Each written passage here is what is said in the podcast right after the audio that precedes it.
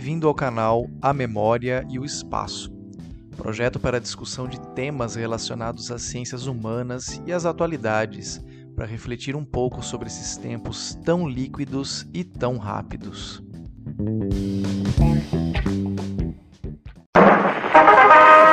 Aqui fala o seu repórter Esso, testemunha ocular da história, em edição extraordinária em homenagem aos jornalistas do Brasil.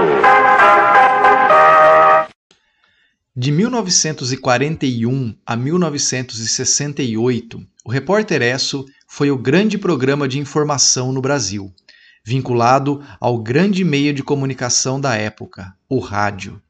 Outro programa contemporâneo, e esse sim resistiu ao tempo, é A Voz do Brasil, criado em 1935 e exibido sempre no famigerado horário. Boa noite. Em Brasília, 19 horas.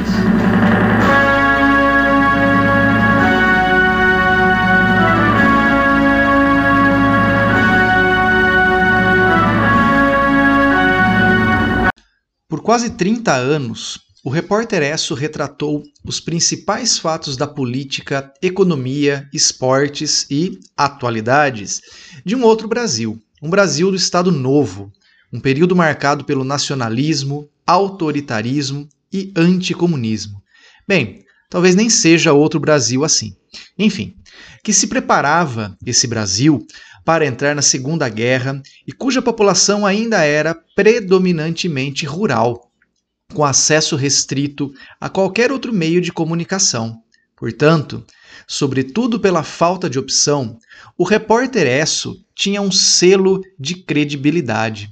Selo esse que passou sem grandes dificuldades para o novo querido que entrava nas casas da família brasileira, a televisão.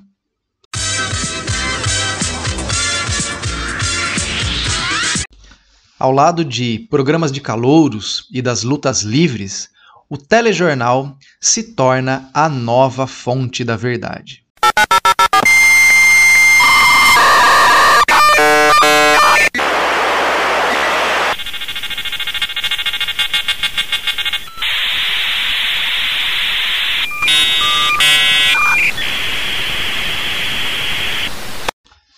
Quem nasceu antes do ano 2000 entendeu que esse som nos transportou à era da internet, à era da informação globalizada, das transmissões via satélite, das redes sociais, de como chamou o sociólogo Manuel Castells da sociedade em rede.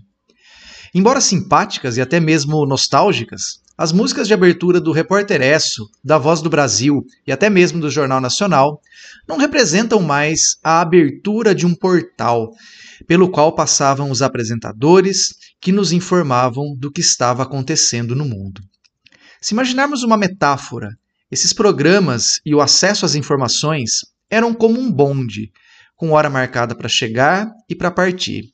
Atualmente, o fluxo de informações parece mais uma autopista congestionada, sem limites de velocidade, sem placas de sinalização e sem guardas de trânsito para fazer qualquer fiscalização.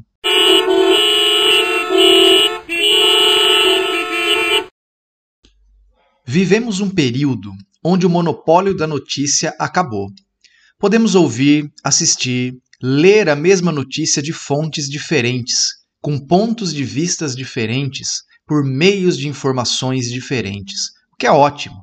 E mais, podemos compartilhar essa notícia com os amigos, grupos de amigos, grupos dos colegas de trabalho, grupos dos parceiros de futebol, grupo da família, grupo da igreja, grupo da sala.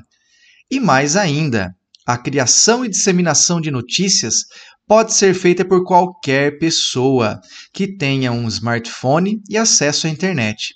E aí reside o grande perigo. Como identificar o que é fato e o que é fake? As fake news tornaram-se figura fácil no nosso vocabulário cotidiano. As gerações das notícias falsas e a velocidade com que se espalham levam demasiado tempo para serem desmentidas, quando é possível desmenti-las. Remédios milagrosos, curas de doenças, obras acabadas, corrupção, crimes, enfim. Parece que o alcance das fake news não encontra muitas barreiras, o que nos leva a questionar: a quem interessa a criação e a disseminação dessas notícias falsas. Olhando para trás, podemos ver que as mentiras sempre interessam alguém, não é mesmo, Conrado? De fato, as fake news não são uma novidade na história.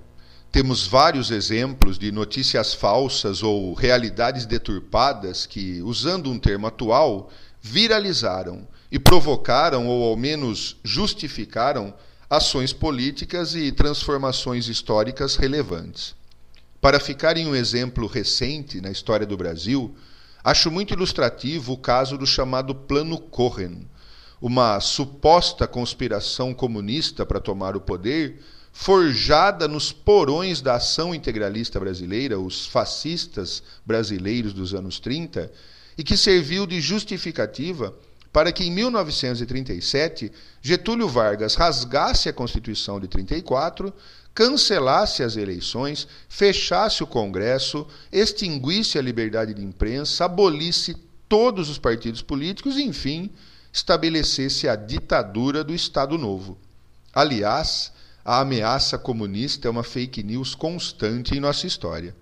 Essa prática, a das notícias falsas difundidas com objetivos políticos, é quase tão antiga quanto a própria política, com exemplos na Grécia Antiga, em Roma, no Império Bizantino e na Revolução Francesa, o famoso caso dos brioches de Maria Antonieta. Outro caso notório e constante ao longo do tempo é a história dos Protocolos dos Sábios de Sião, teoria inventada sobre uma suposta conspiração judaica de dominação mundial, que foi criada pelo Serviço de Informação da Rússia czarista para justificar o confisco de propriedades de judeus e a perseguição aos inimigos políticos do czarismo. Essa história se espalhou pela Europa e era ensinada até mesmo nas escolas durante o regime nazista alemão para fomentar o antissemitismo. O Will Eisner tem uma mistura de livro com história em quadrinhos interessante, desmentindo essa teoria com fatos e documentos. Durante a gripe espanhola, difundiu-se também uma fake news em 1918. Divulgou-se a teoria de que os alemães teriam criado e espalhado a gripe, já que eles tinham perdido a guerra e iriam dominar o mundo através de sua avançada indústria química, segundo essa teoria. Fake news semelhante foi divulgada recentemente no contexto da atual pandemia do coronavírus em relação à China. Enfim, o que há de novo sobre esse assunto não é a existência das fake news em si, mas sim o potencial que essas mentiras têm hoje de se espalhar, graças às tecnologias de informação, especialmente às mídias sociais. Cabe às autoridades, à sociedade civil e também, e talvez principalmente, aos gestores das plataformas adotar medidas para combater essa prática tão nociva à estabilidade democrática. Fake news são às vezes um alento para algumas pessoas. Ouvir aquilo que se quer ouvir, acreditar naquilo que se quer acreditar, a isso dá-se o nome de pós-verdade, que encontram terreno livre e fértil nos aplicativos de mensagens e demais redes de interação de pessoas. No entanto, até onde vale dizer o que se quer e espalhar inverdades? Foi aprovada no Senado brasileiro e agora tramita na Câmara dos Deputados uma lei que pretende coibir a criação e o avanço dessas fake news em território brasileiro. E, evidentemente, sua aprovação esbarra no interesse de grupos que podem se beneficiar dessas falsas informações, como sempre fizeram ao longo da história. Esse combate às fake news e a seus disseminadores atingiu inclusive o Facebook, que sofreu uma ameaça de boicote de grandes empresas como Starbucks, Coca-Cola, Honda e Unilever, que cobraram um posicionamento mais firme da rede social no combate à disseminação de mentiras. No início do mês, o Facebook cancelou dezenas de perfis falsos associados à disseminação de notícias igualmente falsas.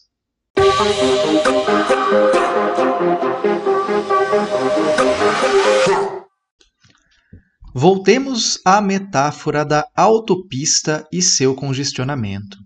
Assim como o carro deve ser usado de maneira prudente, a informação também deve ser tratada da mesma forma. A comunicação é fluida como nunca foi na história. A opção de escolher a versão da verdade ou inverdade também não. A questão que fica é: será que, mesmo dispondo de tanta informação e de tantas maneiras de descobrir a verdade dos fatos, ficaremos presos ao ditado popular que afirma que uma mentira repetida várias vezes se torna verdade?